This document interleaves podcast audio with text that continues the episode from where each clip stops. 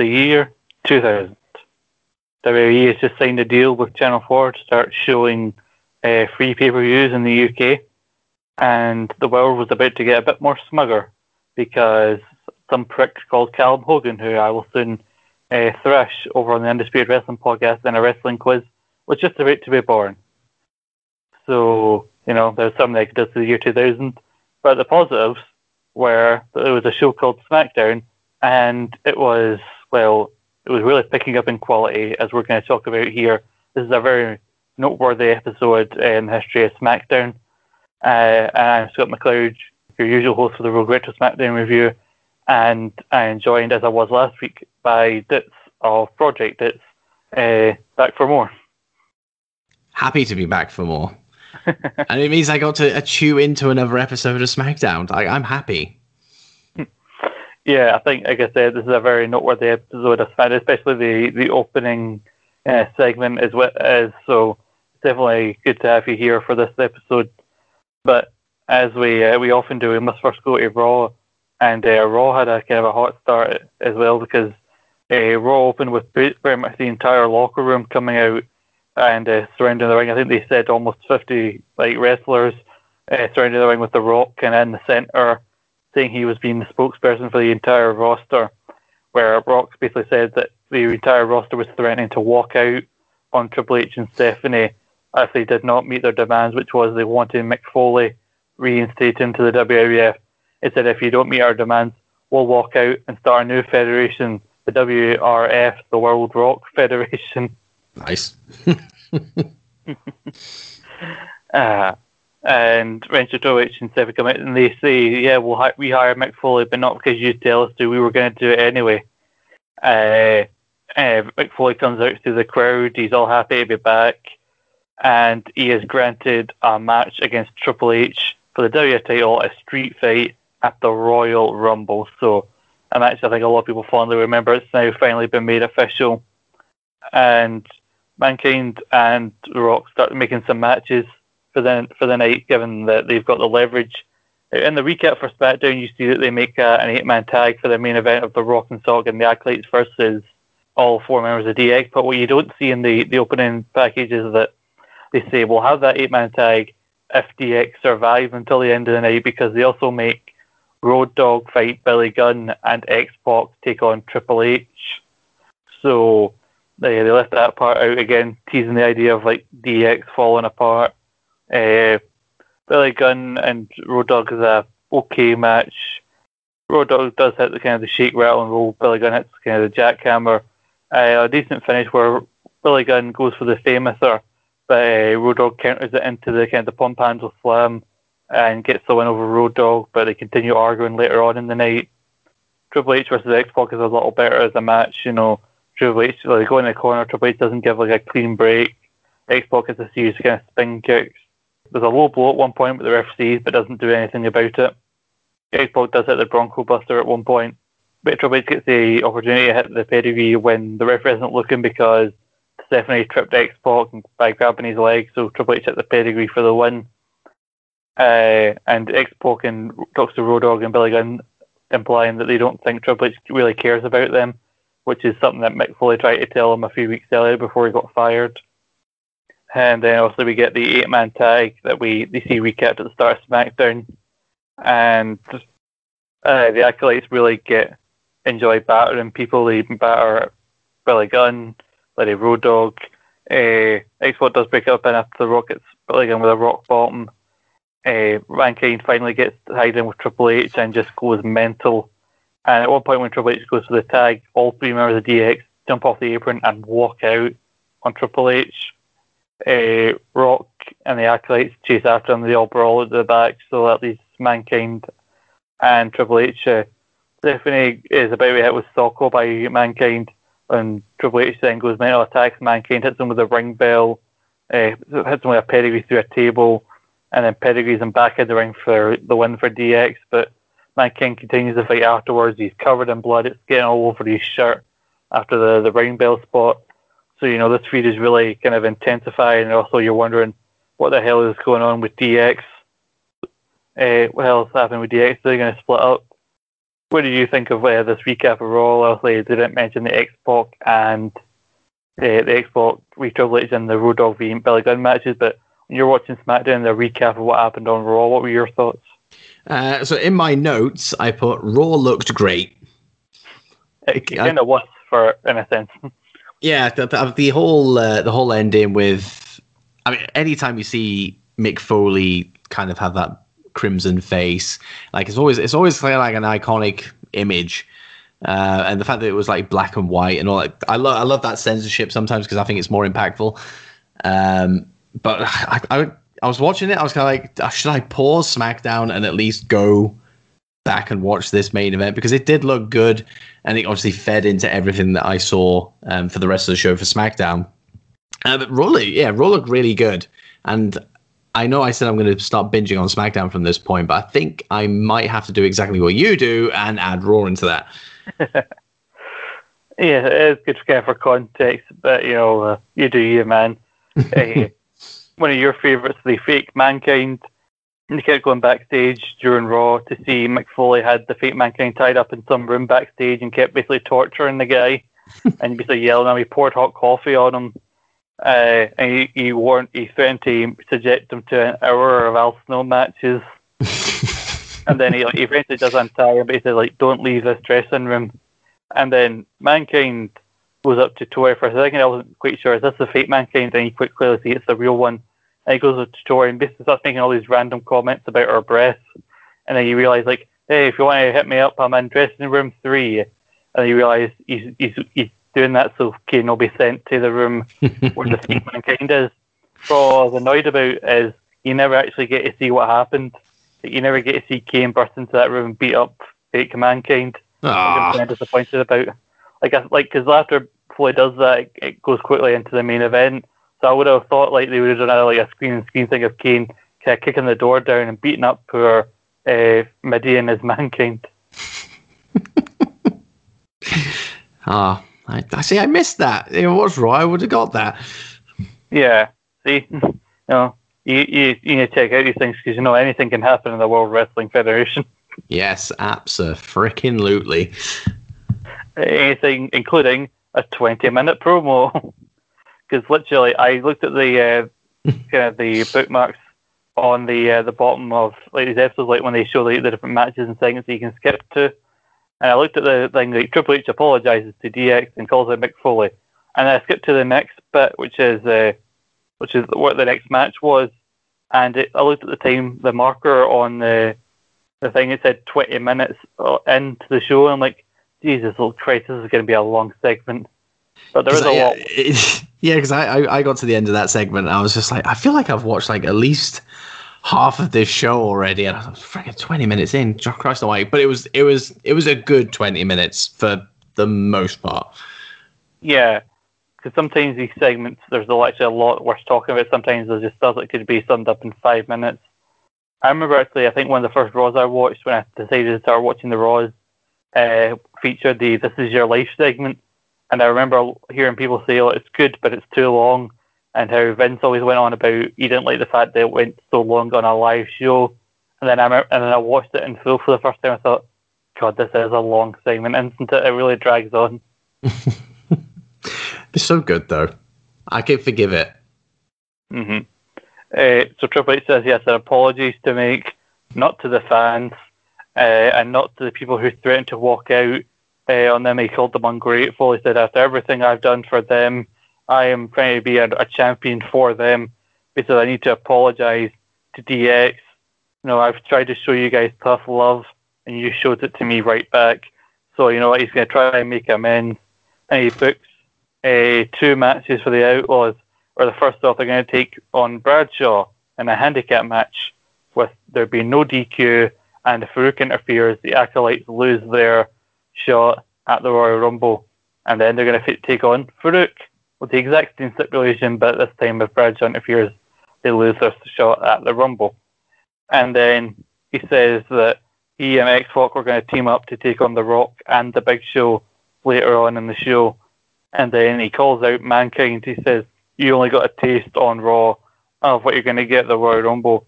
But, you know, we don't have to wait to the Rumble. So why don't you come out right now and then it quickly becomes apparent that that's not Mankind coming down, it's Mideon. Classic Mideon, my favorite guy.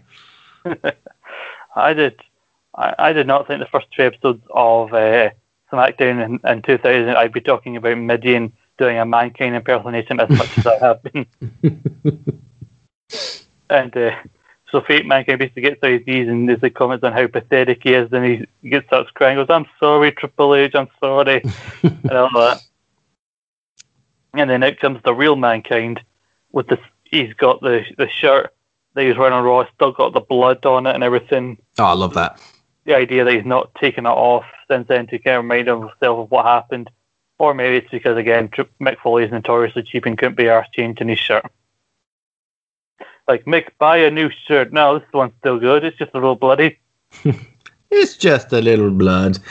uh, so Mankind comes in and he I've been thinking a lot about what Mankind... Sorry, he goes, not only did you guys take away my job a few weeks ago, but now you bring out this imposter of me to try and take away my dignity. What more do you want to take away from me? He says, I've been thinking a lot about what mankind is. He says, he's an entertainer, he's a damn good author, but he's good at taking a lot of pain, but he's not ready to face Triple H in a street fight at Madison Square Garden. And you see Triple H kind of like uh, he's gotten what he wanted and all that. He goes, We're going to have a substitute in that match. And then he starts slowly taking the mask off. He goes, I think you know the guy. He, he pulls open the shirt. He's got a Cactus Jack wanted dead or alive shirt, and he goes, it's going to be you versus Cactus Jack, and Triple H sells it as if, oh God, I'm going to die. Oh yes, I adored that reveal because again, like I, I forgot this happened. I knew there was a Street Fighter at the Rumble between Cactus Jack and Triple H, but I, I wasn't expecting any of that to be revealed this soon. So to see this, oh my god, I'm so I'm so happy I got that Cactus Jack reveal um, in this episode. And yes, like you said, Triple H sold that so well. And you would like Cactus Jack is a scary dude. Mm-hmm. Like I think one of the, uh, his first matches as Cactus Jack in uh, WWE was against Triple H in '97 in a street fight. So again, calling back to that, Triple H knows about Cactus Jack. He knows how dangerous Cactus Jack is. So he realizes like, oh god, out of the three like Foley personas, I don't want to go, go into a street fight against this is the guy. And obviously, yeah, he's, he's selling it and he's making people who maybe don't remember Cactus Jack, this segment is all about many, like, again, the different faces of Mick Foley. Like, Mankind is entertaining. There's nothing funny about Cactus Jack. He comes into the ring, he tries to go after Triple H. Uh, Triple H does make escape, but he does take out the fake Mankind. Again, Triple H selling as if, like, what am I in for at the Royal Rumble? Poor Mideon. Poor Mideon. I do believe that may be the, the last we see of uh, of Mideon kind. That's depressing. Uh, but you know, out with a bang or a bang bang, as it were. Ah, uh, there's nice. way to I'm here all week. uh, although it, he, does like have a few closing lines they say in April. It's like you know, you spilled my blood on Raw. I've got a lot of, of blood to give, and at the Royal Rumble, I'm going to kick your ass and take away what you you treasure most, and that's the WWF Championship. And again, like that famous gift a Futurama, the shut up and take my money. Oh, it was brilliant. Absolutely brilliant. Great promo. Great way to cap off the segment. Sold the feud.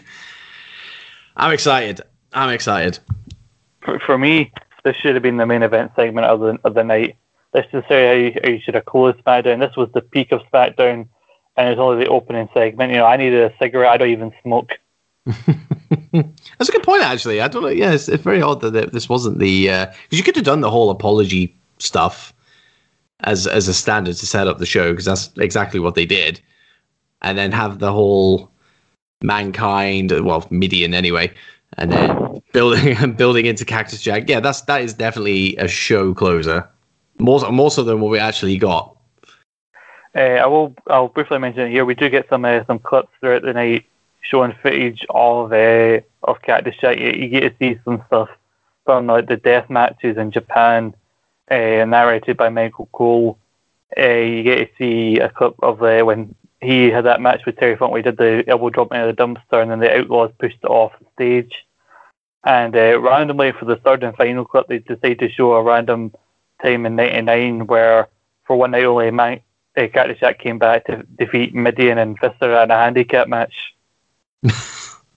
like you couldn't have shown like the match with him and Chainsaw Charlie from WrestleMania 14, like because like they did a thing a few weeks ago where they were showing clips of Mick Foley because he got fired and they showed the debut of Cactus Jack. So I get you don't want to show that clip twice, but like again, there was better final clips to show than like him taking on Mideon and Viscera. It, even if it was just more stuff in Japan, anything's better than that. Yeah, I mean, I know ECW and WCW like features a lot of Cactus Jack, you don't show that footage, but again, WrestleMania 14. Like Jesus, like I'm pretty sure the the Raw after WrestleMania 14 where Ian Funk lose to the Outlaws and the Outlaws officially become part of DX is uh, the final time, other than that one night in '99 against Viscera, and that that Mick Foley was Cactus Jack. So again, like he's been going back and forth between Dude Love and Mankind since then. So it feels like a big deal that he's finally brought back out the Cactus Jack persona. It's good. It's good. I'm happy. It's not. It's not. I, think it's short lived as well, isn't it? Doesn't go on for I- long. I think he's known as Cactus a lot here for the next couple of months, and then he will. He then starts wrestling just as they refer to him just as Mick Foley. So yeah, it's not uh, very long that he's Cactus Jack again. But I think Mick Foley was very much considering retiring. He, he at this t- point in time he considered this run that he was on with Triple H to probably be the final run of his career. So I think that's why he wanted to bring Cactus Jack back because Ah, makes sense. because he wrestled a lot of his early career. Like Dude Love was like a thing he came up with as a teenager that he then got to recreate in WWE, and Mankind was a WWE creation. So Cactus Jack for a lot of his career before coming to WWE and like being in WCW and ECW was who he was. So he wanted to do that one more time as him. I'm glad. It was good. Yeah, definitely, uh, I'm glad he got to do it because we got that counterpoint moment, and maybe they decided like, huh, Mideon played Fate Mankind. I think that one time we brought Cactus Jack back to fight Mideon and Viscera. Let's show that as a clip because that could be the reason. Because I can't think of any reason why you'd want to show that clip. Consistency. I don't. I don't- I'm just checking my notes here, and uh, I didn't notice this until now. I've written down Bradshaw versus the Outlaws because that's the the first match. For whatever reason, Bradshaw has been auto-corrected to Bradley. So I've now got down Bradley versus the Outlaws noted down in my notes. Great wrestler, Bradley. Not enough is said about the guy. Ah, yes. What a hell of a clothesline on that guy. Ah, big Bradley. But uh, Bradshaw uh, randomly comes into the ring and immediately throws white powder into the eyes of the Outlaws. oh yeah, I mean, he does. Yeah, I feel that. a very un-Bradshaw thing to do, and plus, uh, I don't think you want white powder around the road dog, you know. But you know, Oof. but we'll move on. Uh, road dog gets sent over the announcer's table. Uh, he brings some steel steps into the ring. Uh, he tries to power bomb Road Dog off. Sorry, Billy Gunn off the steps, but uh, Road Dog manages to break it up. He uses a chair. Uh, like it feels like Bradshaw is going to be able to fight the odds, and uh, he catches Billy Gunn. He's looking to get slam, but Road Dog gets a really nasty, unprotected chair shot to the head, which caused Bradshaw to fall. Billy Gunn's on top of him, and then Road Dog comes in for the double pin. Outlaws uh, get the win with the numbers game over Bradshaw, but Bradshaw looked quite tough and looked like he just missed out on the win because again he was outnumbered. Very, very quick match. Blinking, you'll miss it. I think it was. Um, Yeah, but yeah, but yeah, Brad, yeah, Bradshaw looked good um, in defeat. Obviously, you know, as as good as he could look for the amount of time the match went. But um, the New Age Outlaws looked good as well. They sold their part of the story, so yeah, it was it, effective. Did what it did what it was meant to do. Yeah. Uh, like, yeah, Unprotected chair shots. Whoosh. yeah, definitely. I mean, knowing what we know now, it's it's ne- it's it's always a little bit uh, cringy when you see them because yeah, like you said, there's absolutely no protection there because he's holding Billy Gunn for Christ's sake. yeah, I was gonna say there's no way he can like protect himself. And like it's weird because Bradshaw is seen as quite an intelligent guy. Like he knows a lot about stock, which is how he made his money, and that would uh, inspire his later characters. Like I'm surprised he, he's able to retain any of that knowledge with all these chair shots. like he's not, he's one of the people who didn't care about like concussions and shit like that. He takes steel sets, steel chairs to the head. Like I don't care. And why? Why would you? Why would you? yeah, uh, like I was gonna say, this the Farouk match later on is not going to be much different to this, but I weirdly preferred the Bradshaw match to to this. But I think they follow a similar beat, and the the badass tries his best, but the numbers will catch up to him. The Rock is being interviewed backstage by Jonathan Coachman. Oh, I love this. This is only the second time we've seen Coach on this review. The first time he didn't really get a word in. This time The Rock actually uh, actually starts talking to him. He goes, "What's what is your name?" Jonathan Coachman. Jonathan, welcome to the WWF. Oh, I said they call me Coach. Coach, as in coach of the woman, the girls' little league softball team. and then he starts and goes, "Hey, Coach, how is it that you got the name, Coach?" Well, it's actually a funny story. It doesn't matter. Like probably The Rock insulting Coach, and I'm just like, God, I I am in a good era for the WWE right now. Like you got The Rock and Coach. There you got Mick Foley cutting like the Cactus Jack promo. Like, uh, life is good. Oh, absolutely! I, I was very, very happy to see because I, I didn't realize Coach has actually done an appearance before this. I thought this was the first. I thought, oh, here we go. I'm actually seeing the first time we have the Rock and the Coach together because they they are magic together. Mm-hmm. I, I, guess you could say the Rock is magic with absolutely anybody, especially like the backstage um, interviews that he that he does, like whether it's Michael Cole putting a t-shirt on his head or making Coach dance around and all that. Oh, it's it's magic.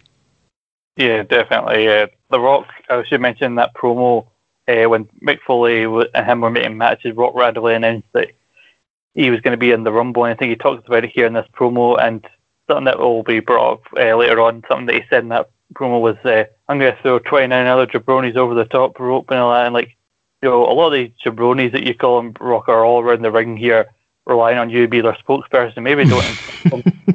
And uh, one of those jabronis uh, does make a comment later on in the night, but we'll get to him later on. But yeah, this is the first proper time they got to interact with each other, Rock and Coach, because like I said, the first time Coach appeared, he didn't get like really a few words in before the Rock basically just interviewed himself. This is the first time they actually had back and forth with each other. Oh, it was great. Loved it. Uh, next up, we have Too Cool and Rikishi taking on the Hollies and Al Snow. Uh, the Hollies got a, a win on Smack on Raw against Chyna and Jericho again. This time it was Chyna kind of ignoring Jericho. So now Jericho's been pinned by uh, Hardcore Holly in a tie match, which then sets up for that triple threat. And uh, Al Snow had a, a six man tag where he was teaming with the Headbangers uh, and they lost. So again, Al Snow turned on another couple of tag partners. So Al Snow's current storyline is uh, he keeps teaming with people and not having success. So let's see how things look up here. The premise was actually starts off with Hardcore Holly. Uh, there's a really good sequence with between uh, Scotty Jolly and Crash Holly, a really fast paced one, which I put in brackets. This should be the light heavyweight division.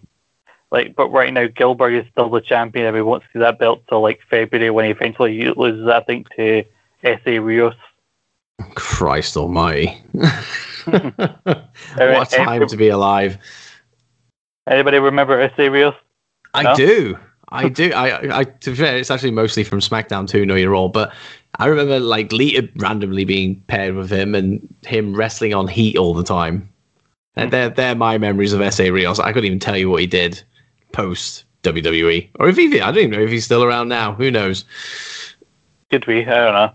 But yeah, like, I'll, look at the kind of the moves that uh, Scotty and uh, Crash were, were doing. Like uh, Scotty hits like kind of an overhead pump handle move before he then hits the worm. And like the way he and Crash were interacting again, these two guys are perfect for light heavyweight division. I think they both would have short reigns as light heavyweight champion, but they're both reigns that are very much forgotten about because obviously the belt wasn't taken very seriously.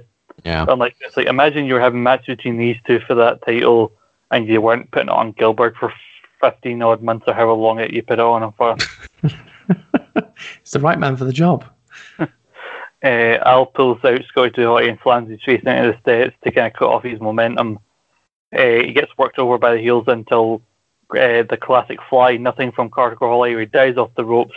And you realise, like, if Scotty Joy didn't put his boot up, you wouldn't have not done anything. All you would have done is land on your feet. So what were you going for there, hardcore? uh, like sometimes it's nice when somebody dies in time of knowing that they're going to get caught with something, but sometimes wrestlers make it too obvious. Like I'm going to get countered in a minute. Yeah. Yeah, an example I brought up in the past is uh, Cody Rhodes whenever he would get caught in the RKO from the disaster kick, where he would dive up on the ropes, but suddenly lean his head forward for a kick. Like, unless you're going for a diode headbutt, Cody, you've made that very obvious. yeah, I don't, yeah, rebound moves are odd. I think there's actually, I think there is, I'm pretty sure there is, there's another instance in this match. I might be right. Might, it's, it's definitely on this episode of SmackDown where somebody, it, no, it is this match. I'm pretty sure it's Hardcore Holly that jumps. Like, yeah, that's what we're talking about. yeah, yeah. I was just like, I, was, I swear I've seen this before somewhere else. Yeah, there. Yeah, so he gets the boot up. Ridiculous. Uh, Rikishi gets the hot tag. He runs wild. Uh, Al Snow is sent into balls first into the post by Scotty and uh, Grandmaster. Uh, he beat uh, hits the island driver on Crash for the win, and then the Hollies get beaten up by Al Snow, and Al Snow rants and raised himself. But all I want is a partner that won't let me down, or whatever he said. So Al Snow is basically keeps telling content how nobody actually likes Al Snow, and obviously this whole beating up tag partners when they don't win is not really helping them. Is basically helping further alienate them from the rest of the roster. Uh, we have a segment backstage with Triple H is congratulating the Outlaws on their win, and basically asked if we've seen X-Pac, and nobody knows where X-Pac is. Uh, before we move on any further, any other thoughts on this uh, six-man tag? Uh, I say I think it's the same like throughout any TV match in this area. Like it all kinds kind of serves its purpose. And but it was strange to see Rikishi go from the main event last week to then just kind of like a throwaway with the Hollies and Al Snow. hmm Yeah, it's weird. Like he does get the win for his team, so he's still like being positioned strong. Like again, hitting that island driver that Triple H just managed to avoid getting hit with. And I love that move, by the way. I I hate that he stopped doing it because it looks so it, it looks genuinely devastating. Yeah, I think so so Joe, fast and swift. I think Samoa Joe may have used it for a while uh, back in the day, uh, occasionally in like TNA or something like that. But I don't think anybody would notice it. Uh, yeah, I think it is, somebody should really bring that back. I don't know who. Definitely not Nia Jax, even though she is Samoan, because she will kill someone. you do a whole podcast episode on that. You do a whole series. uh, but yeah, move on to Test versus Gangrel. Gangrel is a character I keep every time I see him nowadays. I'm like, you're still here because he doesn't feel like a 2000s WWF character. He must have been on the fringes at this point. Yeah, I mean, he's been on like, like ever since like the Hardys got with Terri Runnels instead of him. He's like he's been more and more of a background player. I mean, they paired him with Luna, who's his real life wife at this point. Uh, oh, was she? Yeah, I think they got married in '94. I think they were together until at least 2006. Oh. I'm pretty sure there's a, a, a promotion in Australia, the WWE. Uh, I only know this because of the EE podcast, but they uh, talked about one of their shows where on one of those EE, uh, WWE shows uh, they had a match between Luna and Gangrel. Classic. While they were still married. and I think it's weird because obviously I don't see Gangrel enough. I don't know if I might cheer him or boo him. But he's taking on Test here, and we get a recap of Test and Big Show beating the uh, Boss Man Albert on Raw. And really, the match was just about as long as the recap made it seem. So there's nothing I could add to that. But randomly, Gangrel is the heel because he he and Luna keep uh, taking Luna keeps taking cheap shots and they keep cheating against Test. Like uh, he goes to the outside again, cheap shot by Luna. Uh, Test does catch Gangrel with a gut wrench power bomb, but Luna keeps distracting the ref. Uh, Gangrel catches him with a small package, and he also he got he, the worst use of the the rope from a pin I've ever seen. Oh Gang- yes. Gangrel's meant to like put his foot on the rope for leverage, but he goes to put his feet on like the, the bottom rope because he somehow can't get him to the second rope. even there, he's struggling to keep his foot on the rope, and like Test kicks out anyway, so the ref doesn't even catch him using the ropes. So like, what is even the point here?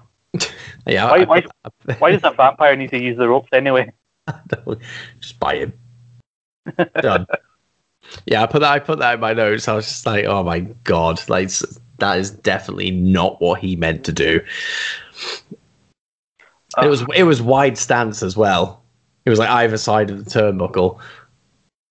It just, it just looked it looked bad. Yeah, I, yeah, yeah. I remember that was on either side of like the the, the turnbuckles. Like is Gangrel is just lost. Gangrel is an entrance and nothing else. It's a very very good entrance though. It is a good entrance. I'll give him that. Uh, yes, it's a full nelson slam, but then Luna pulls the referee out. The referee does get knocked down, so the match is called off. And then Test hits Luna with a pump handle slam, which gets a cheer. And like, given how small Luna is, it looks even more impactful. and Gangrel just leans on the ropes, and a kind of a "this isn't my spot, so I'm not getting involved" kind of thing. While his on-screen and real-life partner is getting pump handle slammed by a much larger man. And also, they mentioned uh, Test is Conte going. Test has been having his trouble with women lately.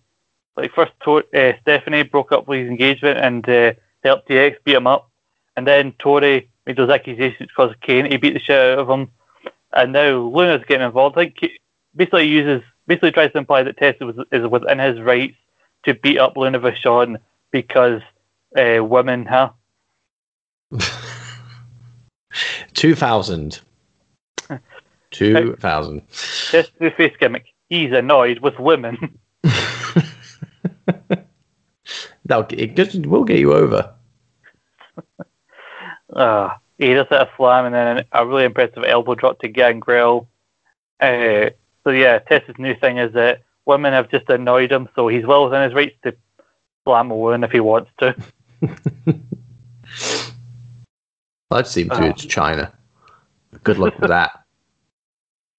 Speaking of Chyna, she's backstage with Chris Jericho and she's trying to apologize to him for like the last couple of weeks of miscommunications in the time match. He's like, no, me and you, we can make this work. And uh, Ch- Jericho is almost like taken aback by what Chyna's saying, but like, all right, he reluctantly, you know, accepts what she's saying. And uh, you know there's more afoot, and we'll get to that later on. Bossman and Albert, that tag team that's hanging on by by by by the edge, uh, taking on the Hardys. The Hardys finally back together again after uh, Matt was injured. Matt, the Hardys actually randomly fought Steve Blackman and Kurt Angle on Smack on uh, on Raw this past week, and uh, they got the win by beating uh, by beating Blackman. But again, Angle's like throwing a fit. at- like, no, I'm still undefeated. I wasn't pinned. I haven't been pinned yet. What was weird is they were doing this weird thing where because obviously the the locker room had stood up to DX, they were doing a whole thing on Raw with a sign up sheet where basically all the matches were determined by somebody going up to a sign up sheet and saying, I want to face this person. so like if everybody the the, the Hardys could have faced, they said, you know what, I want to fight Kurt Angle and Steve Blackman. Great tag team. I didn't even know existed until today. I I think you're better off than I, than me for not remembering that that happened because I had to sit through them. and I just look at Blackman, it's like just leave Kurt alone, man. Like you've been and you've been getting you've been appearing far too often in Kurt segments and matches. Go away, Steve. That's just random. I know. Like just go away, Blackman. but you know the Hardys. I was quite annoyed here because I put them out. Hardys are using their speed to avoid like the bigger like Bossman and Albert. They're using hitting double team moves, uh, which are probably better than what most people are using at this time. All the while the crowd are chanting Terri, Terri. As Terri just stands there at ringside. Ah, she's no leader, is she? Oh no, she's definitely not. But yeah, that was just the thing. Like this happens quite a lot. Like the Hardys are like showing why they are considered so inno- inno- innovative. The fuck, can't even say words. Inno- innovative. What I can't even say. it. Innovative. There Innovative. Oh, go. I don't know what- Innovative. Distracted Oh, by Terri. Hmm. Yeah. like why they are highly regarded for some of the moves that they did that nobody else was doing at the time, and yet the crowd just keep chanting Terri. Like eventually the Hardys tend to like get the crowd back on side, but like this is, thing with Terri is just proven to be more of a distraction. I think. It's not even like Terri's a big player either, is it? No, like very, had very strange. I even said way back in our No Mercy review that, like, I know a lot of people consider like the the finals between that ladder match between the Hardys and Edge and Christian, which was for her services, to be like a crowning moment for both teams. Uh, and one of, it's one of those things I don't even think it was even meant to be about elevating those teams. I think it was all about like finding a tag team for Terri to manage, so she had something to do.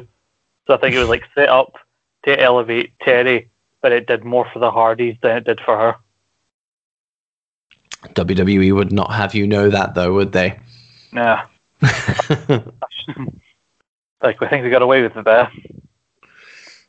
Uh, but anyway, I can can say words now. I'll move. I'll move on to. Uh, Albert does a, quite a unique looking move where he has them up in the torture rack move. I think it's uh, Jeff Hardy, and it's just kind of a spin out move into a neck breaker, which was uh, quite good. Uh, Bossman does, I think, maybe to shut down the whole crowd chatting Terri. He randomly just tries to kidnap Terri for some reason before uh, Jeff gets involved. And uh, what is interesting here is that Matt Hardy hits the twist of fate, and for the first time on commentary, it's actually referred to as the twist of fate. Like, goes like, I believe he calls it the twist of fate. Because just before they'd just been calling it like a wrist, a spinning neck breaker or whatever. Ah, there you go. Yeah, like I think I've heard it not referred to as twist of fate, but then I remember it just kind of caught my ears. Like he calls that the twist of fate. Like, oh, good, it's finally got a name, is it? uh, the spot in the corner where Albert accidentally hits a splash on Bossman because one of the Hardys moves. Uh, there's a roll up by Jeff Hardy for the win, and then after all these weeks of uh, teased tension, Bossman and Albert finally explode and come to blows, which the camera almost misses. Because literally, oh, like, yeah. literally, like, you hear like Cole saying, "Oh, Albert and Bossman are going at it," because the camera's on the Hardys and Terri, and so it has a quick cut over to uh, Bossman and Albert as the referees are trying to separate them because they're battering each other on the outside. Uh, I yeah, it was.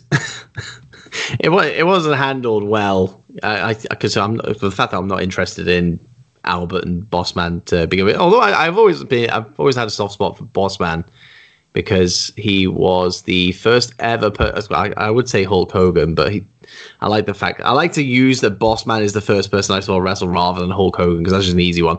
Um, so I have a soft spot for Bossman, but Albert not so much. So I don't really care that much that these two were having issues or the fact that they were brawling. I, I think I don't think you'd have that much of a thought for the boss man if you'd been around for the last few months of this review, like especially his feud with the Big Show. Ah, like, yes. Just evil people do evil things. That's the summary of that feud. Uh, I, I would like to say that although now this partnership's broken up, that Boss Man doesn't have much long left. And then I remembered he actually he actually managed to like go away for a while, and came back around 2002 for some reason. Because I'm pretty sure he's included in the first ever draft. So like ah, I remember seeing him in the um, like in the in the big room, like where all the all the superstars were. I'm sure. Yeah, I'm sure I remember seeing that. Like, I, I, was, I thought, like, I thought, okay, somewhere about mid 2000, Boss Man goes away. I was thinking myself, I was like, no, this guy managed to hang around until 2002. I'm like, how? How is that possible? I don't know how how old would he have been at this point. Oh, I don't think he was. He, because he passed away not long after leaving WWE in 2002. A few years later, maybe around 04. So I don't think he. I, I think he may be in a sad case of when the people dying young. So I think he has to be at this point late 30s, if not just coming on to 40, maybe. Ah, because oh, also he was around in the 90s, and obviously back in like the NWA WCW days as well. So he, he's been around for a while. Uh, it's a shame. hmm Definitely. But you know, like I don't get the reason like you're building this tag team that we don't even care about, but you've been building tension between the two for the last week and a half. And it's like, oh, finally they're going to break up. But your camera's not even on them when they actually start when they actually have their breakup. That just shows goes to show, and I think Albert, I think Albert's been involved in a few of these where he's he's kind of well, I, I guess they kind of turned on each other, but where there's dissension in the tag team. Like uh, Albert's just seems to be renowned for it because he do, he'll do it again in a few years with Scotty 2 Hotty as well. Yeah, he just, he just seemed to float from throwing together a tag team to throw throwing together a tag team with, with Albert because I don't think they really see much of him as a singles guy. It's like a crap version of Cesaro. I mean, he must be doing something right. You know, he's a, he's a trainer at the performance center now. That always that always surprised me when I found out that he was the head trainer. But yeah, like I think he, I think he's been around. I think it's probably more based on like experience. He's been around a very, very long time, and he's I guess he's been in Japan as well. So he's yeah, he's got enough experience under his belt. But still, it does surprise me that it's him and not somebody else because it was he was never renowned for being the best in ring worker in WWE. Is not as far as I'm aware, anyway. Mm-hmm. Uh, backstage, the Big Show is being interviewed by Lillian Garcia, and he basically talks about how he says that he's looking forward to getting his hands on the on Triple H and X Pac, and he says he took he took the Rock's comments on Raw personally, like we trusted the Rock to be our spokesperson, and he called us called us a jabroni, like, and I, I'm going to win the Royal Rumble. I just want to make this clear: I don't like the Rock. like, wow, this is the acting ability that gets you into movies like Waterboy, isn't it? Yeah, it's Captain Insano. He shows how messy. but I'm pretty sure we're building to Big Show going back to building towards him being a heel again. And like, I think he started our retro review as a, a heel with Undertaker, then randomly turned face, and now he's gonna right before winning the title, now he's gonna slowly going to being a heel again. So it's only around two or three turns or it since the start of this review, which for Big Show is uh, not a lot. But this Brilliant. is early his career. ah, oh, this will be good in 2000. How many times will Big Show turn heel, heel to face or face to heel? Please, please put a, when you hit 2001. Please put up a stat of how well, many times it's done it. I'd be very curious to see how many times it is. So, like, he is going to turn heel by the end of this episode. Spoiler alert. So we're on three at the moment. so from, well, actually, no. Are we on three? Because he started off as a heel, and so actually we're on two turns at the moment. So, so yeah, he turned face once, and now he's turned back to heel. So we're on two at the moment. But you know that number will grow very quickly. Oh yes, let the journey continue.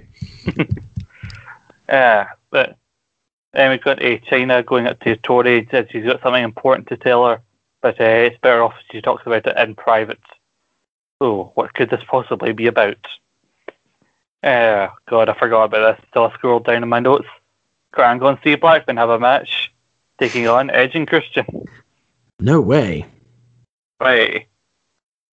Uh, I just put down Blackman does karate things. yeah, that just seems to be his offense. That's fair. That's fair. I I literally only have. Um, well, I've got two things. I thought three out of four would become world champions, which I thought was interesting, and then Edge and Christian are, are brothers. I completely forgot that that was a thing they were plugging for so long, and then it was just dropped. I was like, nah, they're actually just best mates. They're just they, they're like brothers. They've, they've known each other for such a long time. They're like brothers. It's like, right, okay, which one is it? I don't think that's even acknowledged that they're not brothers until Christian came back in 2009. Oh, really? Jesus Christ! Like they do break up uh, when they when they had when they eventually break up. They still acknowledge they still act like they're brothers. And then I think after that they were just kept away from each other for so long, doing their own thing. And then obviously Christian left that time for a couple of years. So I don't think it was until he came back they was acknowledged like, yeah, like you guys know they're not brothers because uh, they have a thing at Backlash 09 after Christian wins the ECW title, where they had their first like confrontation, and like since Christian left, where they basically acknowledge that they're not brothers. Oh yeah, I remember that. So this uh, match, yeah, was like Blackman, like they keep saying, "Oh, that martial arts kick or that martial arts thing," because like you just keep adding martial arts things to whatever Blackman does to try and make him seem somewhat cool, because they have no idea what a real martial artist looks like. You got you got to Uh, put him over. You got to put him over. Angle gets sends uh, Christian into the post, kind of ribs first. Blackman uh, takes a cheap shot uh, behind the rest back, and uh, Christian gets kind of worked over for a while until he counters Angle with a reverse DDT, uh, hot tag to Edge, which gets cut off and he's booted in the face by Blackman.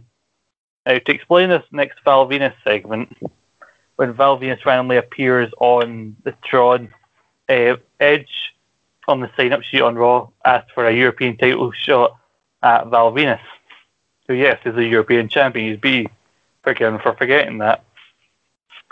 And well, they acknowledge that in real life, Val Venis' sister is engaged to Edge, and uh, Edge lost the match to Val, obviously, but randomly they have this weird awkward thing after the match on Raw where Val seems annoyed when when Edge announces that he's not going to be the best man at the wedding, and then says it's going to be Christian. Like, well, why would you think it wouldn't be Christian, you daft ba- bastard? Like, even if Christian's not his brother, he's still his closest pal. Why did you think it would be you?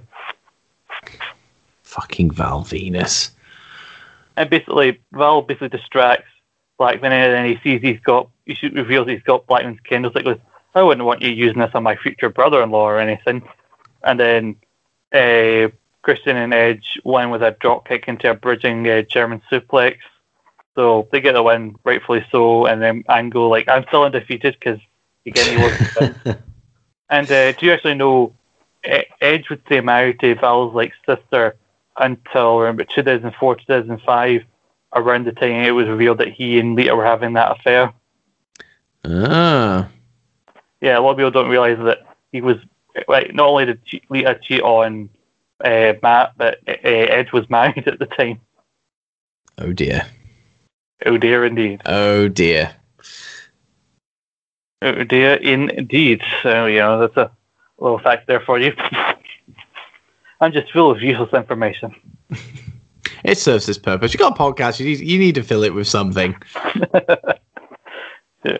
uh, this, this next bit here, like, Chyna tells Tori that Jericho keeps talking about her and about some weird fantasy he has about her to do with uh, some flight attendant's uniform.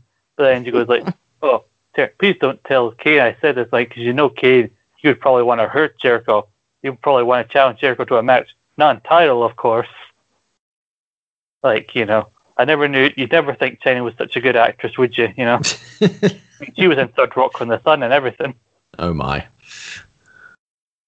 And then as soon as Tori runs off, Chyna's just laughing to herself. Great segment. Uh, we have, after we there's one of these uh, Cactus Jack flashbacks that we've already talked about. Uh, then we have the Outlaws against Faarooq. Uh, it's pretty much the same as what happened with Bradshaw. Faarooq does run down midway through Road Dogg doing his like whole uh, stick, which again I don't think they should be doing. You're meant to be fucking heels. Because like again, whenever they come out, the crowd are still chanting along with the "Oh, you didn't know." So like to me, that doesn't make them effective heels. Cool heels. Ah, fuck them. Slams Billy Gunn hits the spinebuster on Road Dogg, but again, the uh, the numbers game catches up to him. Like, as much as I didn't like the uh, the unprotected chair shot on Bradshaw, I still think that was a better finish than this because uh, Billy Gunn hits the jackhammer on Faarooq. That's fair enough, but Road Dogg does this really weird looking knee where he does kind of the, the shake thing as he's going to hit the knee, and usually nobody nobody gets beat with that. He hits the knee after the jackhammer. They do the double pin, and uh, that's the win for the Outlaws. I'm like, seriously, you won with a knee? Especially for Faarooq. I know. I'm pretty sure Bradshaw does he not run down immediately after the match? Like, well, he said I couldn't in- interfere during the match. He didn't say anything about after. See, he's smart. He's got the smarts. That's how you become a billionaire. Uh, oh god, this doesn't get any better. These like this is why you should have had the Mick Foley thing at the, at the end, not the start. There were some shit ma- filler matches in this show because now you got the Godfather and D'Lo Brown versus the Headbangers, oh dear. and like D'Lo has went full Godfather, which you never do. You never go full Godfather. like he's dressing like the Godfather. He's trying. He's, he's pimp in training because they don't have anything else for for Brown at this time, unfortunately. 2000 again. Godfather, yeah. hose, pimping. Also, All the rage. Also, something we should acknowledge here uh, as the headbangers are making their entrance, the arena suddenly gets bathed in orange, and there's this flash on the screen hearing the words survive, and the mood is about to change, uh, teasing a certain uh, extreme superstar to come in the coming weeks. That was the only note I put under hmm. this, and it wasn't even part of the match. Oh, like I, I, am pretty sure I put my notes. Fuck this match. Because it's no, it's no secret for people who've been listening for a while.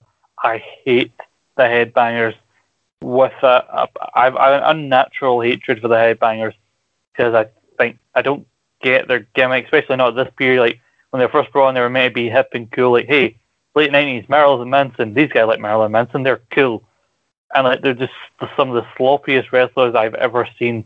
Like they got a powerbomb and a leg drop finisher, which they always look like they're going to kill someone when they hit it. I just hate them. I've never really seen that much of them. I think this is actually probably the first ever Headbangers match I've watched. Well, and then Godfather asked them at the start of the match, like, "What the hell is wrong with you guys? Like, why do you keep dressed like this? Like, are you guys all there?" And then he goes, "Like, we look better. We basically look better than your trolls here." Talking about the hose. Again, this match is nothing to write home about. I just wrote down, "Fuck this match." Go trade and the low down for the win. So, the headbangers lost, and that's what's important. But we go back to people we actually care about. Big Show and The Rock are being interviewed, and if we, as if an individual interview wasn't enough, let's get the two together because we passed out the show. Uh, where Big Show basically re- interrupts what The Rock's saying and goes like, "Like I don't need you. You just need to stay out my way." And he reiterates, "I don't like you." And I'm saying, like, why are you talking like this? you have to make your point. Am I speaking clearly enough? Why did they cancel the big show show? I have never seen that. Have you watched it? God no. I said God no. Oh, like, I I heard I did hear the cancer after the one series, and I can't say I'm surprised. No, I don't, I, how that was ever going to be seen as something that would get off the ground is beyond me. Next up, we have a match between two men who will feud uh, later on this year, but they're getting the first. Uh, I think it's the first anniversary met in WF uh, here on the set of SmackDown. It's Kane and Jericho. You think this is about Tori? Uh, I thought that was joke was better in my head. uh, it's not about Tori and it's not about coffee. Uh, Jericho tries to reason with Kane, saying like, "No, like, I'm not saying Tori's a liar. Like Chyna, that thing's not true. I don't go for women like Tori. I go for more pretty girls. Well, I'm not saying that she's ugly, but he keeps basically putting his foot in his mouth until eventually Kane's like, I'm going to batter this guy. I love Chris Jericho. Yeah, Chris Jericho had a rough first few months, but he's really, ever since he defeated Chyna for the title, he's really found his groove. And I think even when they're trying to pair him and Chyna together, it's clear that the fans care about him way more than Chyna. Uh, Kane get, does catch Jericho with a sick looking uh, power bomb. Uh, Kane dies off the steps. Uh, Jericho does move it away though. Kane gets in, Kane then gets down into the steel steps. Uh, Chyna comes in with Miss Kitty, kind of distracting Jericho when he goes for the walls of Jericho. Uh, Kane manages to catch him with the with the uh, with the choke slam. Kane wins, and the cat runs out of ringside and steals the Intercontinental title. That choke slam, by the way, mm-hmm. looked amazing. It was a, a one arm choke slam, brilliant. Yeah, and he, he, he held him up there for a little bit as well. It was oh, I, I appreciate a good choke slam. And Big Show at the moment is doing peak levels of choke slamming, and Kane with his one arm, good stuff.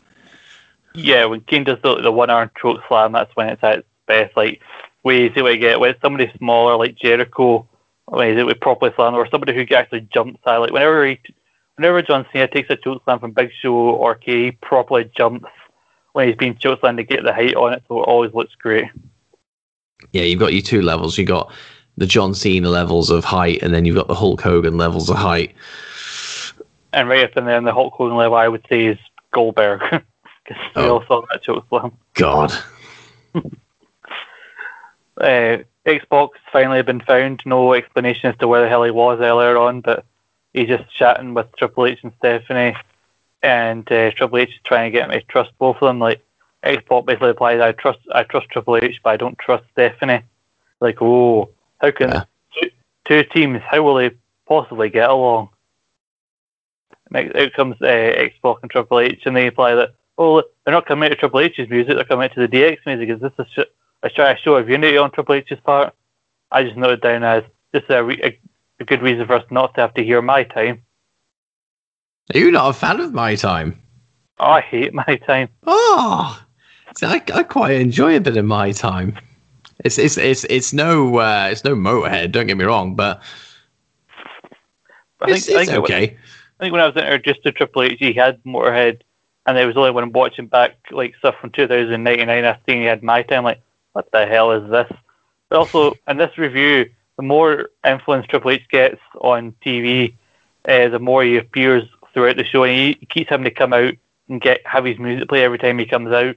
So I'm hearing my time like three, four, sometimes five times a fucking show. Okay, that's fair. even if I did like it, I'm just and, and what's annoying is that when I have episodes like that, I'll walk around for days afterwards with it in my head and I'll catch myself singing it even though I don't like it, which means it gets stuck in there even longer. yeah, you have a pretty good reason. Like an earworm. And then randomly Triple H who tries to like stir things up between Big Show and uh, The Rock by saying, Well let me guess who's gonna come out next. Well the Rock's not gonna come out first, he has to get the big paw. So I guess it's a guy called a jabroni. And then Big Show comes out, uh, Rock he refuses to tag the Rock and he takes it to Big Show he takes it to Triple H and X-Pac. It's a sidewalk slam. Flashes like Triple H and X-Pac in the corner together until the Rock eventually decides I'm tagging myself in. X-Pac hits the Rock with a chair behind the rest back. Uh, Show kind of moved along the apron to get a trash talk with the other member of DX that was on the apron, which means he wasn't there for the Rock to tag in when he needed him to. Uh, that means the Rock gets caught with a spin kick by X-Pac. Uh, gets Rock gets worked over until he's able to hit a DDT on Triple H, and the Rock's kind of crawling. The Rock's really good at selling. He doesn't get enough credit for his selling here when he's being worked over.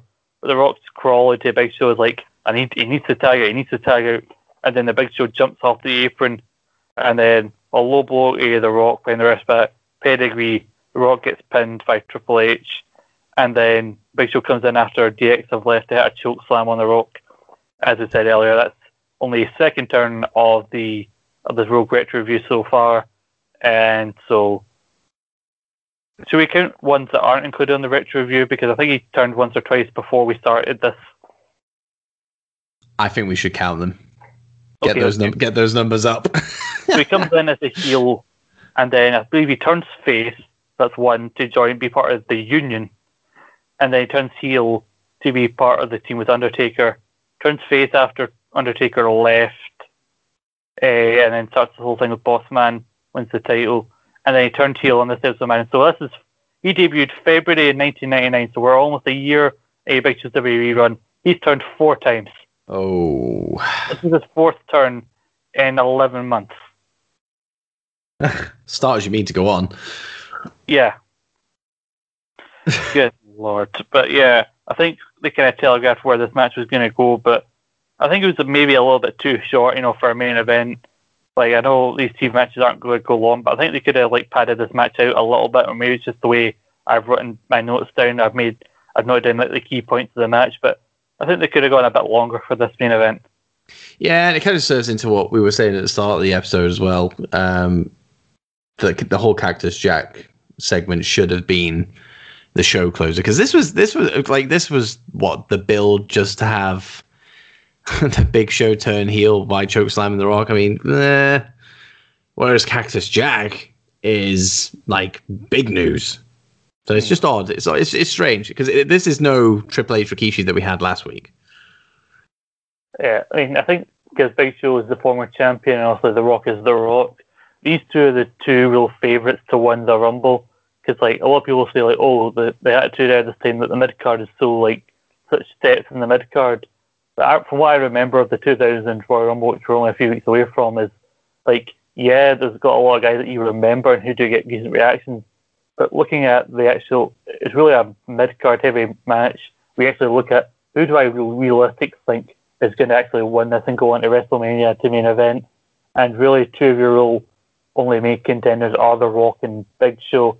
Maybe Kane is a long shot, but like you look at the time, I think they needed Rock and Big Show to be at odds with each other because obviously going into the Rumble, they're the two of the favourites, so they needed a Big Show to turn. But like I think it's basically a case of like, oh well, we tried you as a face champion, and one big surprise, people don't find you relatable given you're seven foot tall fucking giant. Let's turn you heel again. And the seeds are planted for the tremendous McMahon in every corner. oh, that is uh, some time away, but yes, that is what we're setting up to. Mm-hmm. Yeah, that's technically in terms of Big Show's career, he's at four heel turns. Two of them, only two of them have happened. Only two turns have happened on this retro review, but he's up to four now, and we're going to keep that counter going. Uh, so bad. but you know, it's not the match itself is even though you know where it's going, it's not bad. It's like uh, Rock and Big Show, like I said, they needed to be at odds for the Rumble, and also DX are now finally back at full strength, which Triple H needs them to because he needs to hold on to that title uh, if he's going up against Cactus Jack. So, other than that, like there's some decent stuff here and there in the middle of the show, but I think it's bookended by great stuff, especially at the start, which is why I think it gets a thumbs up from me. What would your rating be for this episode? I'm giving it a thumbs up as well. And uh, as far as a moment I would recommend people watch, I mean, if you don't know already, like go back and watch maybe the the Mick Foley like start stuff at the start. Even though Triple H does go on a bit, it does set you up if you want to watch the rest of the show. But like it's worth sitting through to get to the mankind stuff, the reveal of Cactus Jack. And even though like I've got some matches that are decent here, there is a lot of filler. So I think out of everything, I would recommend the Cactus Jack stuff. Uh, assuming you're probably the same. Yeah, I'm the same. Um, I, just on the point of the matches, just quickly, I, I can't believe how many matches are actually on these shows. I, I, actually made it a note in our episode last week, like how many fucking matches are on these shows. Uh, but yeah, it's like so many of them are filler. But I, I would, I, yeah, I would go with Cactus Jack as a recommendation. But a very close second, I would go with The Rock and Coach, mm-hmm. just oh, because oh, yeah. it's it's the birth of so many great moments to come. I think maybe the only reason I didn't say say that is probably because like I know that there are better interviews with them. Yeah. Like, a particular favorite of mine is the coach interviewing The Rock at WrestleMania 18 before his match with uh, Hogan, where he makes uh, Coach say his prayers. or like when Hollywood Rock is interviewed by Coach in 2003 and basically says to him like, "You need to schedule an appointment to see The Rock." How's Wednesday? As he looks at imaginary schedule on his on his forehand. It's like, how's Wednesday? Well, uh, Wednesday works. Get out of here. They're just good. So they're just so good together, Coach and Rock. They was like, you can see they both of them have so much fun with that stuff, and that's that's where that's having a bit of chemistry. Like it goes a long, long way, and having that having a little bit of freedom as well, because we we know like the Rock has, uh, well at this point anyway, had so much freedom to do whatever he really wanted to do and to, co- to have coach playing off that seemingly to be natural, like a natural kind of response to the stuff Rock's coming out with, just perfect. It's just such good shit. Such good shit. but uh, that is, uh, I think, given that we had that mankind segment, I think there's a, a good episode to kind of leave off uh, Ditz's time on the retro review but I think these last two episodes have been a lot of fun to record, and I really thank you for, for joining me on this. Yeah, thank, thanks for having me. It's been a pleasure. Like like I said last week, I don't really do collabs that often, so um, no, thank you very much for asking uh, asking me to come on. Thank you very much. I've, I've got some uh, good guests lined up in the uh, weeks to come. I've got uh, I've been reaching out to a couple of people who also work along with the project Dit, so the more collabs in the future. So I've got one or two people who have been on before that I want to bring back on. Uh, I've got some other people I have in mind I'm going to reach out to soon. Hopefully they're willing to come on. I really, I'm really enjoying having these uh, these guests from outside of Rogue Opinions come on to the show. And if maybe there's a point down the line we can bring you back, if you're going to keep watching, then maybe at some point down the line we can have you back. Oh, absolutely, that'd be amazing. Uh, just in case some people randomly missed last week's episode, or for the people at the back who weren't paying attention the last time, uh, what are you? Where can I find you on Twitter, and uh, what are your plugs? And how how dare you miss that last episode? By the way, go and watch it. Go listen to it. Um, you can find me on Twitter at Project Dit. Same on uh, Instagram, and then on YouTube and Twitch, it's just Project Dit. No need for the at gimmick on there. Um, my podcast is available everywhere. So I've got the Dits on Wrestling podcast, which is part of Project Dits. Um, but all the other pods that are part of the feed, whether it be the wrestlings or, or football, anywhere you get pods, you're going to find it. So just type in Project Dits and it's all going to be there for you. Really good content, really good team, uh, still building the team. Um, so hopefully in the next couple of months, we're going to be at the peak of the the members that we have. We've got we're, we've already got a good footing, but it's it's only going to get better from here. Uh, I do Twitch stream every now and then, still trying to get to grips with it. So uh, go check that out. That's always a good time. Um, and yeah, that's really it. Yeah, we got a lot of great people over uh, over there, and Nathan. So you know it's worth checking out. yeah. All right, yeah. me and Nathan have a thing going where we're each other's nemesis, so I had to keep that. I had to keep that little feud going. Nice, but, I like it. You can find me uh, at ScotlandClown1996. Follow Rogue Opinions at Rogue underscore opinions. Take back is last episode last week in case you missed it. And uh, stay tuned for our future episodes. We're so close to the Royal Rumble 2000. We've also got Ban- the Banter Munich podcast. Me, Jimmy, and Nathan are going to be putting together our own uh, Fantasy Survivor Series cards, as well as uh, talking all sorts of nonsense about wrestling, and other sorts of pop culture stuff. Uh, my other podcast, Scott and Paul's Rambling Podcast, at SP Rambling on Twitter. By the time you're listening to this, our SummerSlam 1992 review over there should be out. Uh, there's a lot for us to talk about there. It's part of a new series we're doing called uh, From the Vault, based on my friend Paul's like big extensive collection of old wrestling VHSs. So we're basically using that collection to dictate what shows we review. Uh, and also stay tuned to Rogue Opinions' uh, Twitter feed for details on the upcoming uh, TV quiz I'm going to be hosting. But I think that's all the plugs we have. But until then, until we have to dictate how many other how many other times the big show's bloody turned on people, I'll just say I would bid you all adieu and say one more time to Dits, thank you very much. Thanks, buddy.